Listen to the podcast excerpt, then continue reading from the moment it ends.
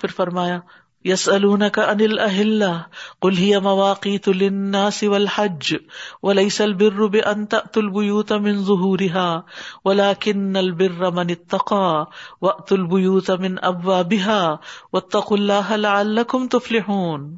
وہ آپ سے نئے چاندوں کے بارے میں سوال کرتے ہیں، ہلال کے بارے میں سوال کرتے ہیں۔ کہہ دیجیے وہ لوگوں کے لیے اور حج کے لیے اوقات معلوم کرنے کے ذریعے ہیں۔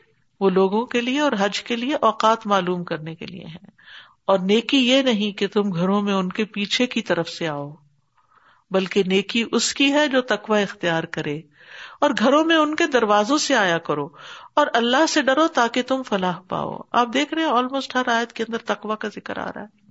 انسان نیک بن ہی نہیں سکتا جب تک وہ اللہ سے ڈرتا نہ ہو۔ اور اللہ کے ڈر سے جب تک حرام، ناجائز ناپسندیدہ چیزوں کو چھوڑ نہ دے اور جو چیزیں اللہ کی پسند کی ہیں ان کو اختیار نہ کر لے۔ تو چاند کے بارے میں سوال کا مقصد کیا تھا؟ صحابہ نے اس کے گھٹنے بڑھنے کے بارے میں پوچھا کہ اس کی کیا وجہ ہے؟ سورج تو ہمیشہ ایک ہی جتنا ہوتا ہے، جب چڑھتا ہے اور اترتا ہے، سارا دن ایک ہی سائز میں نظر آتا ہے۔ لیکن چاند جو ہے وہ مہینے کے اول میں اس کی اور شیپ ہوتی ہے، درمیان میں اور ہوتی ہے، آخر میں کچھ اور ہو جاتی ہے۔ تو اس کی وضاحت کر دی گئی کیونکہ اصل میں ایک بات یہ بھی تھی کہ چاند کے گھٹنے بڑھنے کے ساتھ بہت سے توہمات وابستہ تھے ان کے اور بہت سی خرافات اس کے ساتھ وابستہ تھی اور قسمتوں پہ اثر ہونے کے عقائد تھے تو ان سب چیزوں سے بچنے کو کہا گیا تو چاند کے بارے میں آپ سے سوال کرتے ہیں تو بتایا گیا کہ یہ لوگوں کے لیے ہر مہینے جو ان کے مختلف کام ہیں ڈیٹس وغیرہ ہیں ان کا تعین کرنے کے لیے ہیں۔ اس سے حج، روزہ، افطار، قرض، اجرتیں، ماہواری کے ایام، عورتوں کی عدت اور بہت سی شرائط کی مدت معلوم ہوتی ہے۔ اور نیکی یہ نہیں کہ تم گھروں میں ان کے پچھواڑے سے آؤ۔ زمانے جاہلیت میں قریش کے علاوہ باقی لوگ جب حج اور عمرے کا احرام پہن لیتے تھے تو اپنی حماقت کی وجہ سے گھروں میں پچھلی طرف سے آتے تھے۔ یعنی مین ڈور سے نہیں آتے تھے۔ جیسے آپ دیکھ رہے اس بلڈنگ ایک مین ڈور ہے اور ایک بیک ڈور ہے جس سے آپ کی اکثریت اندر آتی۔ اس اس میں کوئی منع نہیں ہے۔ کیونکہ کنوینئنس ہے یہ۔ یہاں پارک کیا، یہاں سے اندر آگے۔ ٹھیک ہے؟ لیکن اگر آپ یہ سمجھیں کہ ادھر سے آنا زیادہ ثواب کی بات ہے اور یہ زیادہ تقوا کے قریب ہے، تو ایسی کوئی بات نہیں۔ یہ نہیں ہونا چاہیے۔ تو ان لوگوں کے اندر یہ خیال آ گیا تھا کہ ایک دفعہ جب احرام پہن کے نکلے تو اب یہ بدشگونی کی بات ہے۔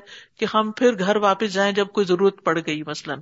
کوئی کبھی چابی بھول آتا ہے کوئی چیز چھوڑ آتا ہے۔ جاتے جاتے سفر میں اکثر یہ سب کے ساتھ کچھ نہ کچھ کبھی ہوا ہوگا کہ کسی ہوٹل میں گئے، پاسپورٹ رکھوایا اور ایئرپورٹ پہنچ گئے اور پتا چلا کہ پاسپورٹ تو پیچھے ہی رہ گیا ہے۔ تو اس قسم کے سب کے ساتھ حادثات ہوتے ہیں اور انسان کو واپس جانا پڑتا ہے۔ تو وہ لوگ بھی جب واپس جاتے تو پھر یا تو شرمندگی یا پھر ریچول کے طور پر مین ڈور سے نہیں جاتے تھے، دیواریں، پلانگ کے یا بیک ڈور سے اندر داخل ہوتے تھے۔ اللہ تعالیٰ فرمائے گا کوئی نیکی ہے؟ یہ نیکی نہیں ہے۔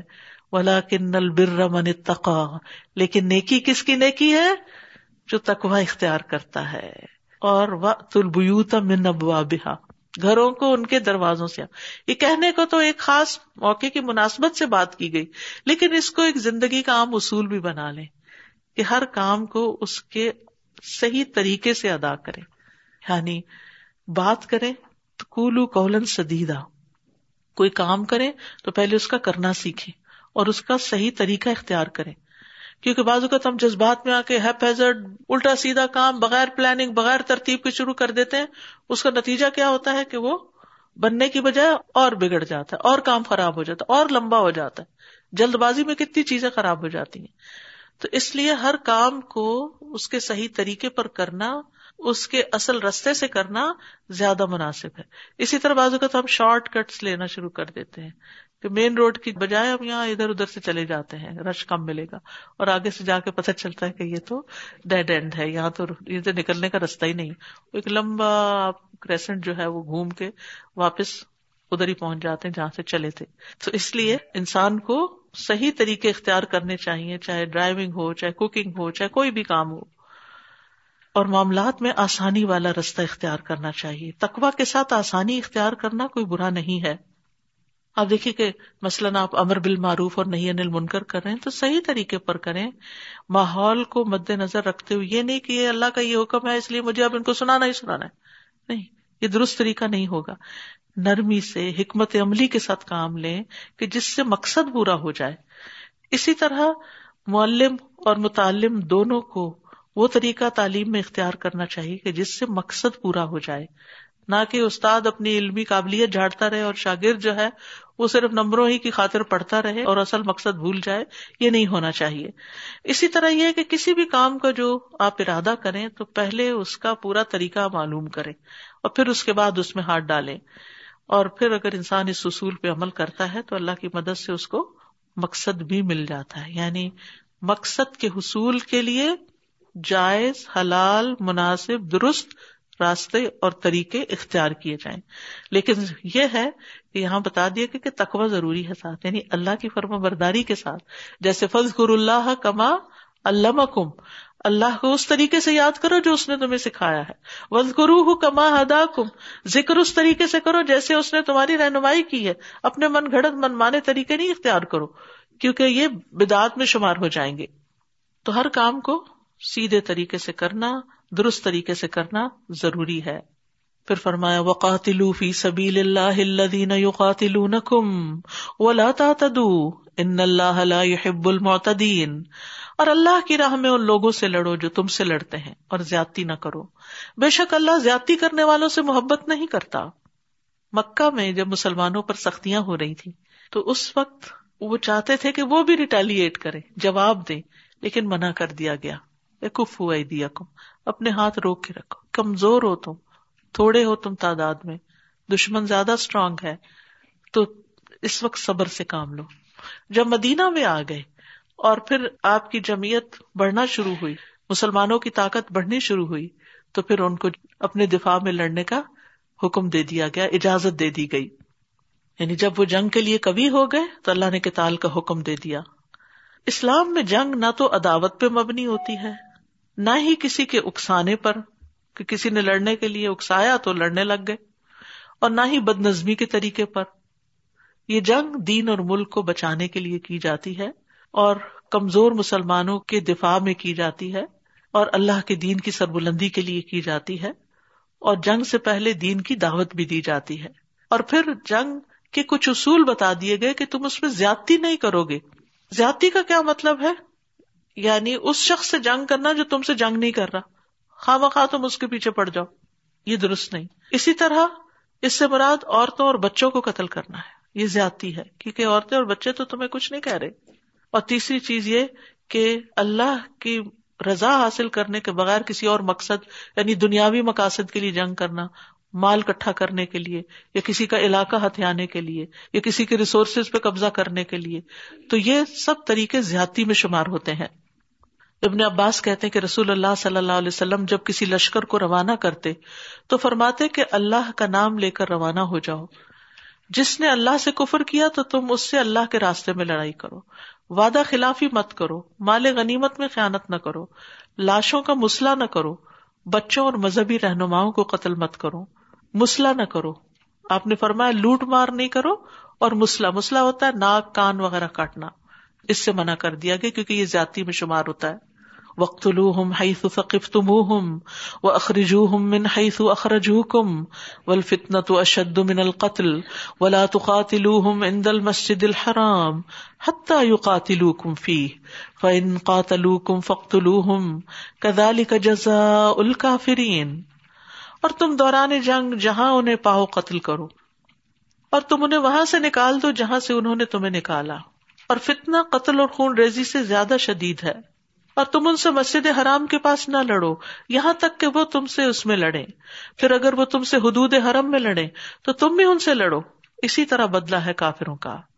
یہاں کیا حکم دیا گیا؟ کہ جس طرح کفار نے تمہیں مکہ سے نکالا تھا، اسی طرح تم بھی ان کو وہاں سے نکال سکتے ہو۔ چنانچہ فتح مکہ کے بعد جو لوگ مسلمان نہیں ہوئے تھے، ان کو ایک خاص مدت تک کے لیے مہلت دی گئی تھی۔ پھر وہاں سے نکل جانے کا حکم دیا گیا تھا۔ اور پھر فتنا قتل سے بھی زیادہ سخت ہے اور فتنے سے مراد یہاں کفر ہے، کیونکہ اللہ نے بندوں کو اپنی عبادت کے لیے پیدا کیا ہے۔ اور پھر حرم میں قتل کی حرمت بیان کی گئی ہے۔ اسی لیے نبی صلی اللہ علیہ وسلم نے جب مکہ فتح کیا تھا تو قتال نہیں کیا تھا۔ ہاں اگر وہ وہاں پر جنگ کرے تو پھر تمہارے لیے بھی جائز ہوگا۔ پھر اگر وہ رک جائیں، باز آ جائیں، تو بے شک اللہ غفور الرحیم ہے۔ اگر وہ معافی مانگ لیں اپنے ان بڑے بڑے جرائم سے بھی تو اللہ تعالیٰ ان کو بھی معاف کر دے گا۔ جسے سورت انفال میں آتا ہے کل لدین الدین کفرو یو فر لہم قد سلف۔ ان لوگوں سے کہہ دیجیے جنہوں نے کفر کیا، اگر وہ باز آ جائیں تو جو کچھ گزر چکا انہیں بخش دیا جائے گا۔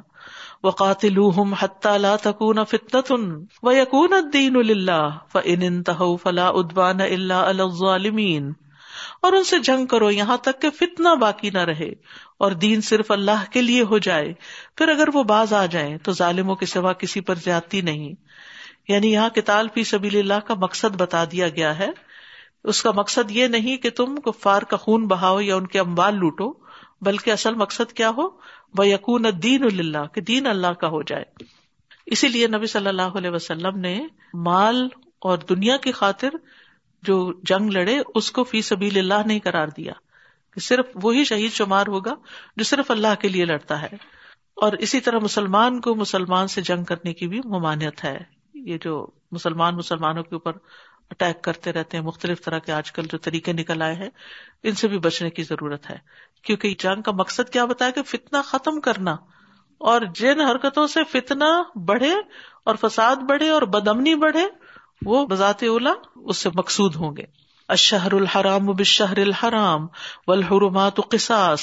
فمن اعتدى عليكم فاعتدوا عليه بمثل ما اعتدى عليكم واتقوا الله واعلموا ان الله مع المتقين حرمت والا مہینہ حرمت والے مہینے کے بدلے ہے اور حرمتوں کا بھی قصاص ہے۔ بس جو تم پر زیادتی کرے، تو جیسی زیادتی وہ تم پر کرے، ویسی ہی تم اس پر کرو اور اللہ سے ڈرتے رہو۔ اور جان لو کہ اللہ متقی لوگوں کے ساتھ ہے، پھر تقوا کی بات ہے۔ تو یہاں پر یہ بتایا جا رہا ہے کہ حرام مہینوں میں قتال کی کیا صورت ہوگی۔ اگر کوئی حرام مہینے میں تم سے جنگ کرتا، ویسے تو منع تھا، لیکن اگر کوئی کرتا تو تم بیٹھے نہیں رہ جاؤ گے، پھر تم جنگ کر سکتے ہو۔ یعنی دفاعی جنگ کی جا سکتی ہے۔ اور دوسری حالت یہ ہوتی ہے، جیسے جنگ میں پہل کرنا، تو حرمت والے مہینوں میں مسلمان جنگ میں پہل نہیں کریں گے۔ کیونکہ اللہ سبحان تعالیٰ نے اس سے منع کر دیا کہ حرمت کے مہینے میں جنگ میں پہل کرنا حرام ہے۔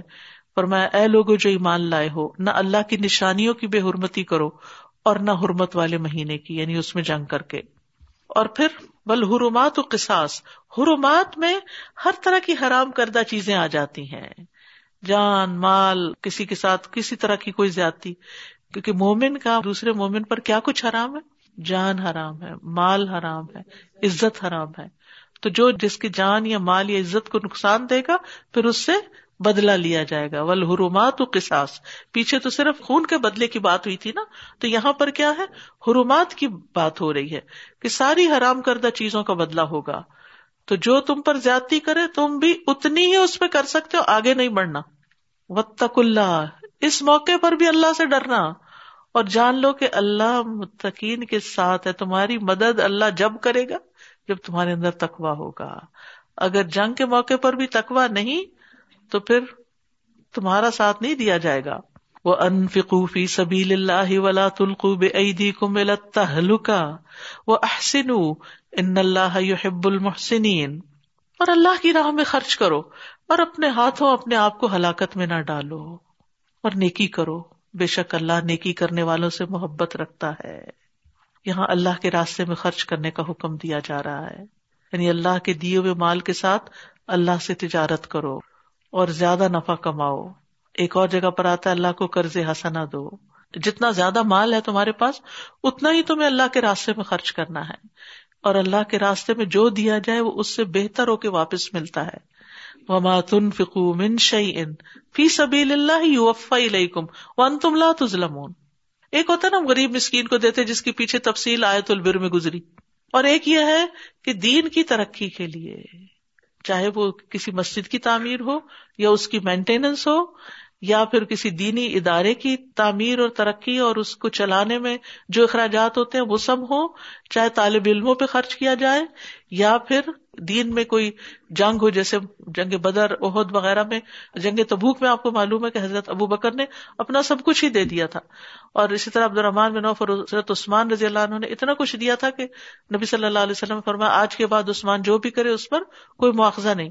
تو یہ فی سبیل اللہ خرچ کرنا ہوتا ہے۔ یعنی اس میں ایک تو ہے نا کہ اپنے ذاتی دائیں بائیں انسان کچھ نہ کچھ ہر ایک کو دیتا رہتا ہے۔ وہ بھی اللہ انسان سے قبول کرتا ہے اور خوش ہو جاتا ہے۔ لیکن جب انسان سراسر اللہ ہی کے لیے دیتا ہے، اللہ کے دین کے لیے دیتا ہے، کہ یا اللہ یہ اس لیے دے رہا ہوں تاکہ زیادہ سے زیادہ لوگوں تک خیر پہنچے، زیادہ سے زیادہ لوگوں تک تیرے دین کا علم پہنچے، تو اس کی تو کیا ہی بات ہے۔ اس کو اللہ تعالیٰ اپنے ذمہ قرض لیتا ہے کہ یہ میرے ذمہ ہے۔ اور پھر اس کا بدلہ کئی گنا زیادہ بڑھا چڑھا کر دیتا ہے۔ یعنی سات سو گنا اور اس سے بھی زیادہ۔ رسول اللہ صلی اللہ علیہ وسلم نے فرمایا، جس نے اللہ کی راہ میں کوئی چیز خرچ کی، اس کے لیے سات سو گنا لکھا جاتا ہے۔ پھر فرمایا وہ احسن ان اللہ یحب المحسنین اور احسان کرو، بے شک اللہ احسان کرنے والوں سے محبت رکھتا ہے، ان کو پسند کرتا ہے۔ اور اس آیت میں ہر قسم کا احسان شامل ہے۔ کیونکہ اللہ تعالیٰ نے یہاں کسی خاص چیز کے اندر احسان کرنے کے لیے نہیں کہا۔ اس میں مالی احسان بھی شامل ہے۔ اپنی جاہ و منصب کی بنیاد پر کسی حقدار کی سفارش کرنے کا احسان بھی آتا ہے۔ امر بالمعروف نہیں انل منکر فائدہ مند علم کی تعلیم دینا بھی احسان میں داخل ہے۔ کسی کو کچھ سکھا دینا، آپ کسی کو کوئی دعا یاد کرا دیتے ہیں۔ کسی کو کوئی کتاب دے دیتے ہیں، کوئی کارڈ دے دیتے کسی کی کوئی بات سن کے اس کو اچھا مشورہ دے دیتے ہیں جو دین کے مطابق ہوتا ہے۔ اسی طرح لوگوں کی ضروریات پوری کرنا، ان کی تکلیفیں دور کرنا، ان کی مصیبتوں کا ازالہ کرنا، بیماروں کی عیادت کرنا، جنازوں میں ساتھ جانا، بھٹکے ہو کو رستہ بتانا، کسی کے کام میں ہاتھ بٹانا۔ کوئی شخص بہت مصروف ہے یا زیادہ کام آ گیا، کسی کے اگزام ہو رہے ہیں، کسی کا کوئی اور ایسے مسئلہ آ گیا ہے، کوئی بیمار ہو گیا ہے، تو اس کا وہ کام کر دینا جسے وہ کر نہیں پا رہا مصروفیت کی وجہ سے۔ یا پھر یہ کہ وہ کام کر دینا جو اس کو آتا نہیں، یا اس کو وہ کام سکھا دینا، یہ سب کچھ احسان کے زمرے میں آتا ہے۔ اور حتیٰ کی عبادت میں بھی احسان ہے کہ آسن طریقے سے عبادت کرنا۔ انتابود اللہ کا ان کا تراہ فلم تکن تراہ ان یرا کا اللہ کی عبادت ایسے کرو جیسے تم اس کو دیکھ رہے ہو۔ اگر یہ کیفیت نہ ہو تو وہ تو تمہیں دیکھ ہی رہا ہے۔ اور جو ان صفات سے متصف ہو جاتا ہے تو پھر اس کے لیے کیا للذین احسن الحسن و زیادہ۔ جنہوں نے نیکی کی، ان کے لیے بھلائی ہے اور زیادہ بھی ہے۔ اور اللہ کی میت اس کو حاصل رہتی ہے۔ اللہ تعالیٰ اسے اپنا دوست رکھتا ہے۔ اب باقی احکامات کے بعد حج کا حکم دیا جا رہا ہے۔ وَأَتِمُّ الْحَجَّ وَالْعُمْرَةَ لِلَّهِ فَإِنْ أُحْسِرْتُمْ فَمَسْتَيْسَرَ مِنَ الْهَدِي وَلَا تَحْلِقُوا رُؤُوسَكُمْ حَتَّى يَبْلُغَ الْهَدِيُ مَحِلَّهُ فمن كان منكم مريدا او به اذى من راسه ففدية من صيام او صدقة او نسك فاذا امنتم فمن تمتع بالعمرة الى الحج فما استيسر فما استيسر من الهدي، فمن لم يجد فصيام ثلاثة ايام في الحج وسبعة اذا رجعتم، تلك عشرة كاملة، ذلك لمن لم يكن اهله حاضر المسجد الحرام. واتقوا الله والم ان اللہ شدید العقاب۔ اور حج اور عمرہ اللہ ہی کے لیے پورا کرو۔ پھر اگر تم روک دیے جاؤ، تو قربانی میں سے جو میسر ہو کر دو اور اپنے سر نہ منڈاؤ جب تک قربانی اپنے ٹھکانے پہ نہ پہنچ جائے۔ پھر تم میں سے جو بیمار ہو یا اس کے سر میں کسی طرح کی تکلیف ہو اور وہ سر منڈوا لے، کیونکہ آرام میں سر نہیں منڈا سکتے، تو سر منڈوا لے، تو روزے یا صدقے یا قربانی میں سے کوئی ایک فدیا دے دے۔ پھر جب تم امن میں آ جاؤ، تو جو کوئی حج کے دنوں تک عمرے کا فائدہ اٹھائے تو جو قربانی میسر ہو کر لے پھر جو قربانی نہ پائے، تو تین دن کے روزے حج کے دوران اور سات دن کے اس وقت رکھے جب تم گھروں کو واپس لوٹ جاؤ۔ یہ پورے دس دن ہے یہ حکم اس شخص کے لیے ہے جس کے اہل و عیال مسجد حرام کے رہنے والے نہ ہوں۔ اور اللہ سے ڈرتے رہو اور جان لو کہ بے شک اللہ سخت سزا والا ہے۔ تو یہاں پر حج اور عمرے کا وجوب اور ان کی فرضیت کی بات کی گئی ہے کہ ان کو پورے واجبات کے ساتھ اور جس طرح سکھایا گیا اس کے مطابق ادا کرو۔ اتم الحج ولعمرۃ اللہ اللہ کی خاطر کرو۔ یعنی اپنی نیت کو خالص کر لو۔ اور پھر یہ کہ اس کو پورا کرو۔ اتمو یعنی جب احرام باندھ لو، تو سوائے کسی سخت مجبوری کے کہ تم قید کر لیے جاؤ۔ بیمار ہو، کچھ بھی ہو، اپنا حج پورا کرو، عمرہ پورا کرو۔ لیکن اگر تم روک دیے جاؤ یعنی کسی مرض یا رستہ بھول جانے کی وجہ سے یا دشمن کے روکنے کی وجہ سے بیت اللہ تک نہیں پہنچ سکتے، تو جتنی قربانی میسر ہو۔ یہ قربانی اونٹ یا گائے کا ساتواں حصہ یا ایک بکری ذبح کرنے کا حکم ہے۔ اسی طرح اگر کوئی بال منڈوا لے تو اس کے لیے بھی۔ اور پھر یہ کہ جب تک قربانی اپنے حلال کرنے کی جگہ پر نہ پہنچ جائے تو احرام نہیں کھولنا چاہیے۔ اور اسی طرح جب انسان امن میں آ جائے تو پھر عمرہ اور حج ملا کے بھی کر سکتا ہے؟ یعنی اسے حج تمتو کہتے ہیں۔ یعنی جو عمرے کو حج کے ساتھ ملا دے اور عمرے سے فارغ ہو کر حج کے تمتو سے فائدہ اٹھائے۔ تو جیسی قربانی میسر ہو، وہ حج کے دنوں میں قربانی کرے۔ یہ اس پر واجب ہے۔ اور اگر قربانی نہیں کر سکتا تو پھر اس صورت میں روزے رکھے، جن کی تفصیل سایت میں بتا دی گئی ہے۔ تو یاد رکھیے کہ حج ایک اہم فریضہ ہے اور استطاعت سے مراد راستے کا سامان اور سواری کا انتظام ہے۔ اور زندگی میں ایک بار ہر مسلمان پر حج اور عمرہ واجب ہے۔ بعض علماء کہتے ہیں کہ عمرہ واجب نہیں، لیکن بہت سے یہ کہتے ہیں کہ عمرہ بھی واجب ہے، چاہے آج کے ساتھ ملا کے کرے یا الگ کرنے کے لیے جائے۔ اور حج زندگی میں ایک ہی بار فرض ہے۔ فریضہ حج جلدی ادا کرنا چاہیے۔ ایمان لانے کے بعد افضل ترین اعمال میں سے حج ہے۔ اور حج اور عمرہ بھی اللہ کا راستہ ہے، فی سبیل اللہ ہے۔ اس لیے اگر کوئی حج عمرے پہ جا رہا ہو اور اس کے پاس زیادہ راہ میں تھوڑی بہت کمی ہو تو اس کو بھی جو آپ صدقہ دیں گے وہ فی سبیل اللہ شمار ہوگا۔ حج اور عمرہ کرنے والے اللہ کے مہمان ہوتے ہیں اور اس میں خاص طور پر اخلاص کی ضرورت ہے۔ اور پھر یہ کہ حج کے احرام کی پابندیوں کی ضرورت ہے کیونکہ یہ ایک فرض عبادت ہے۔ جہاں کہیں کوئی کمی بیشی ہوگی تو وہ فدیا دیا جائے گا، دم دیا جائے گا، جس کی تفصیلات آپ حج کی کتاب میں، عمرے کی کتاب میں معلوم کر سکتے ہیں۔ اور حج میں جو قربانی ہے وہ بڑی افضل قربانی ہے۔ رسول اللہ صلی اللہ علیہ وسلم سے پوچھا گیا، کون سا حج افضل ہے؟ آپ نے فرمایا، لبیک پکارنا اور خون بہانا۔ یعنی قربانیاں کرنا حج میں افضل ترین عمل ہے۔ فرمایا، تمہارا حج میں قربانی کرنا تو یہ تمہارے لیے، تمہارے رب کے پاس ذخیرہ ہو جاتی ہے۔ فملم یجت فسیام سلاستی ایام اور اگر کوئی غریب ہے، افورڈ نہیں کر سکتا، قربانی نہیں کر سکتا، تو پھر وہ روزوں سے اس کو کمپنسیٹ کرے۔ الحج اشہر معلومات۔ فمن فرد فیہن الحج فلا رفث ولا فسوق ولا جدال فی الحج۔ وما تفعلوا من خیر يعلمه الله۔ وتزودوا فان خیر الزاد التقوى۔ واتقون يا اولي الالباب حج کے مہینے معلوم ہیں یعنی مقرر ہیں۔ تو جو شخص ان مہینوں میں حج کو فرض کر لے، نیت کر لے، احرام باندھ لے، تو حج کے دوران نہ کوئی بے حیائی کی بات کرے، نہ کوئی گناہ کرے، نہ لڑائی جھگڑا کرے، اور نیکی میں سے جو کام بھی تم کرو گے، اللہ اس کو جان لے گا۔ اللہ کو سب پتا تم کیا کیا کر رہے ہو، کوئی اور دیکھے یا نہ۔ اور تم زیادہ راہ لے لو۔ بس بے شک بہترین زیادہ راہ تکوا ہے، پھر تکوا کی بات۔ اور اے عقل والو، مجھ سے ڈرتے رہو۔ حج کے متعین مہینے ہیں انہیں میں ہی حج ہو سکتا ہے، اس کے علاوہ نہیں ہو سکتا۔ آپ یہ کہیں کہ یہ موسم بڑا اچھا ہے، میں ابھی جا کے کر آتی ہوں، تو ایسا نہیں ہے۔ اور وہ کون سے مہینے ہیں؟ شوال ذلقادہ اور ذوالحجہ۔ یعنی ان مہینوں میں ہی احرام باندھیں گے تو آپ کا حج ہوگا۔ اور حج کے دوران پھر کیا ہے؟ تین کام نہیں کرنے، رفس۔ جمع مراد ہے۔ فسوق، اللہ کی نافرمانی کا کوئی کام۔ جدال، آپس میں لڑائی جھگڑا۔ اور جو یہ تین کام نہ کرے، اس کا حج حج مبرور ہے۔ اور حج مبرور کی جزا جنت ہے۔ اور اس کے علاوہ بھی یعنی یہ تو لازمی کرنے کی چیزیں ہیں نا اس کے علاوہ بھی نیکی کا جو بھی کام تم کرو گے ذکر وہاں کرو گے نفلی طواف کرو گے صدقہ خیرات کرو گے کسی کو پانی پلاؤ گے یعنی اگر آپ کو اللہ ہمت دے تو جب خود پانی پیے تو کوشش کریں کسی ایک آدھ کو اور بھی پلا دیں وہاں زمزم۔ پھر اسی طرح لوگوں کا ہاتھ بانٹنا، کسی کا کچھ اٹھا کے اس کی مدد کرنا، کسی کو سواری اگر چاہیے تو سواری دے دینا۔ یعنی جتنے بھی کام انسان نیکی کے کر سکتا ہے، انسان کرتا چلا جائے، کیونکہ ہر بلائی جو ہے تقرب الہی کا ذریعہ ہے اور وہ بھی عبادت میں شامل ہو جاتی ہے۔ اس لیے انسان کو اس وقت سے پورا پورا فائدہ اٹھانا چاہیے۔ دوسرے لفظوں میں انسان کو اس وقت کو ضائع نہیں کرنا چاہیے۔ کیونکہ بہت سے لوگ کیا کرتے ہیں؟ وہاں جا کر بازاروں میں ہی گھسے رہتے ہیں، یا پھر باتیں اور کھانا پینا اور لمبی کہانیاں اور پھر ہنسی مذاق۔ نہیں، یہ کوئی شغل میلے کا سفر نہیں ہے، یہ کوئی پکنک نہیں ہے۔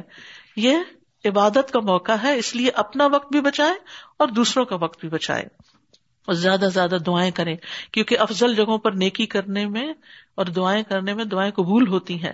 وہ تصودوف ان خیر زاد تخوا زاد راہ یعنی حج کا جو خرچہ ہے وہ ساتھ لے کے جائیں۔ سامان ضرورت ساتھ لے کے جائیں۔ لوگوں سے مانگتے نہ پھریں۔ اور بہترین زیادہ راہ تکوا اللہ سے ڈرتے ہوئے سارا سفر اختیار کریں۔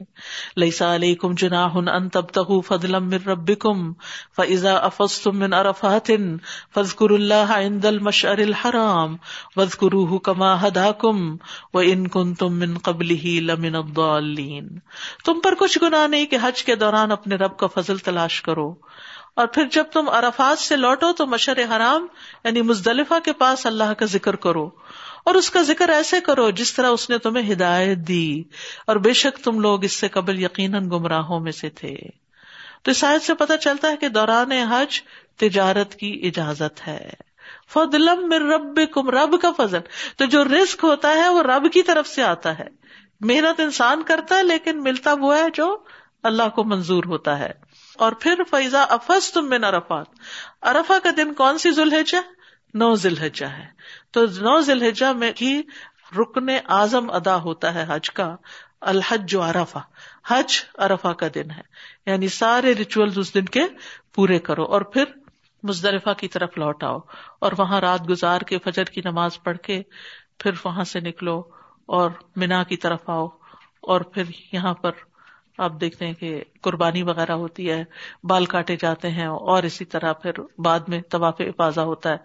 تو اس کی تفصیلات تو حج کی کتابوں میں مل جاتی ہیں، لیکن یہ کہ یہاں پر خاص طور پر ارفا کے دن انسان کو اپنا بہت قیمتی وقت بہترین طریقے سے استعمال کرنا چاہیے، کیونکہ اللہ سبحان تعالیٰ اس دن اپنے ان بندوں پہ فخر کرتا ہے جو وہاں پہنچتے ہیں اور کہتا ہے کہ میرے ان بندوں کو دیکھو جو میرے پاس پرا گندا حال اور غبار آلود ہو کر آئے ہیں۔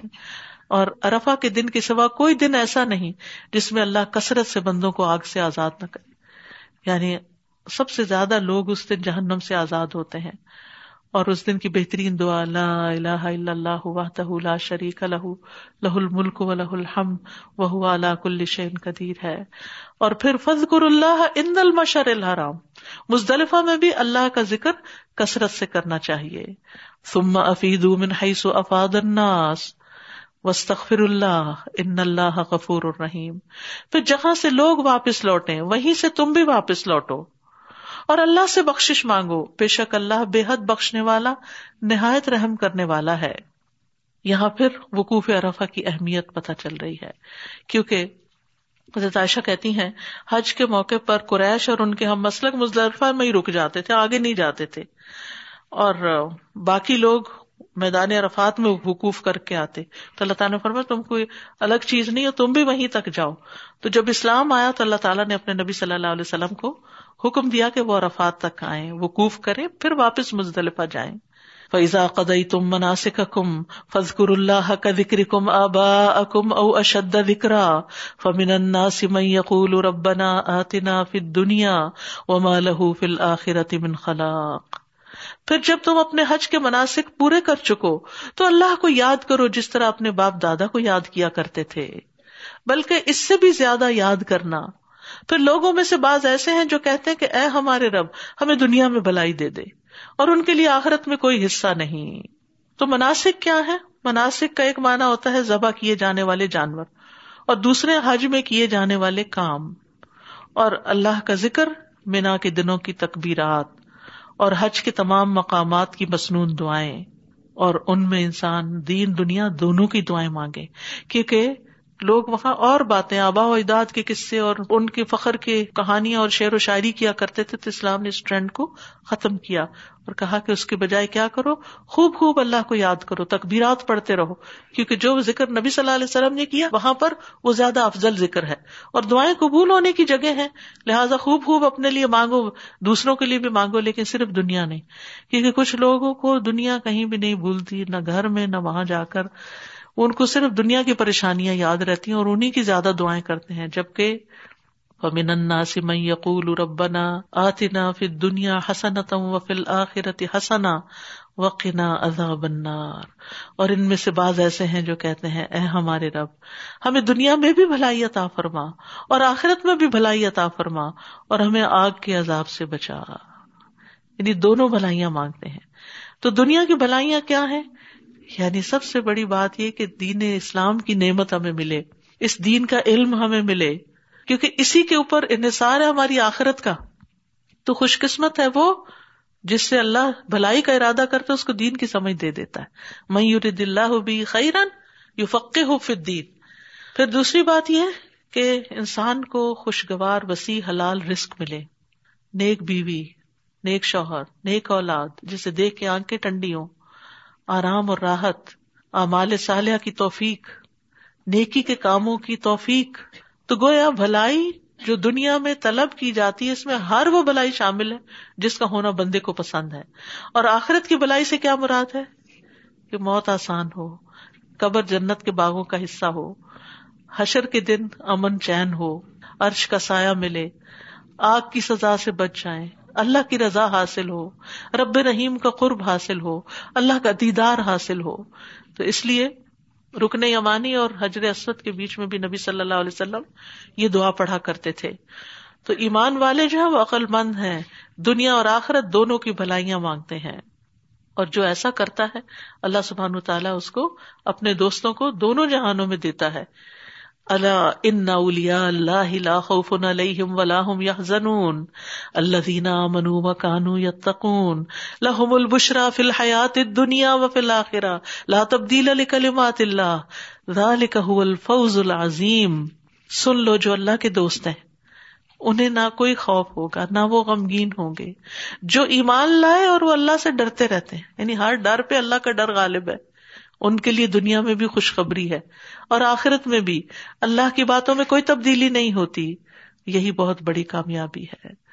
تو نبی صلی اللہ علیہ وسلم یہ دعا کثرت سے مانگتے تھے۔ حضرت انس سے پوچھا گیا کہ آپ سب سے زیادہ کون سی دعا مانگتے تھے؟ تو انہوں نے بتایا کہ آپ اللہ آتنا فی دنیا حسنتم و فی الآخرتی حسنتم وقنا عذاب النار مانگتے تھے۔ تو اللہ تعالیٰ سے ہمیں خاص طور پر آگ کے عذاب سے بچنے کی دعا ضرور کرنی چاہیے۔ یعنی بھلائیاں مل بھی جائیں اور آخرت میں جنم کے رستے سے جنت میں جانا پڑے تو یہ بھی بہت مشکل تھوڑی دیر کے لیے بھی کہیں آگ پہ ہاتھ ابلتے، پانی میں لگ جائے، چھینٹ پڑ جائے، توے پہ لگ جائے، گرم کھانا منہ میں چلا جائے۔ سوچیے لمحے کے لیے بھی برداشت نہیں ہوتا۔ تو وہ جہنم بہت بری بلا ہے۔ تو اللہ تعالیٰ سے عافیت طلب کرتے رہنی چاہیے۔ وہ آخر داوانا الحمد للہ رب العالمین۔ ربنا آتنا فی دنیا حسنتم و الآخرت حسنتم وقنا عذاب النار۔ ربنا تقبل منا انك انت السميع العليم، وتب علينا انك انت التواب الرحيم. وصلى الله تعالى على خير خلقه محمد و علی علیہ و وعلى اله واصحابه واهل بيته اجمعين برحمتك يا ارحم الراحمين. سبحانك اللهم وبحمدك اشهد ان لا اله الا انت استغفرك واتوب اليك السلام علیکم و رحمۃ اللہ وبرکاتہ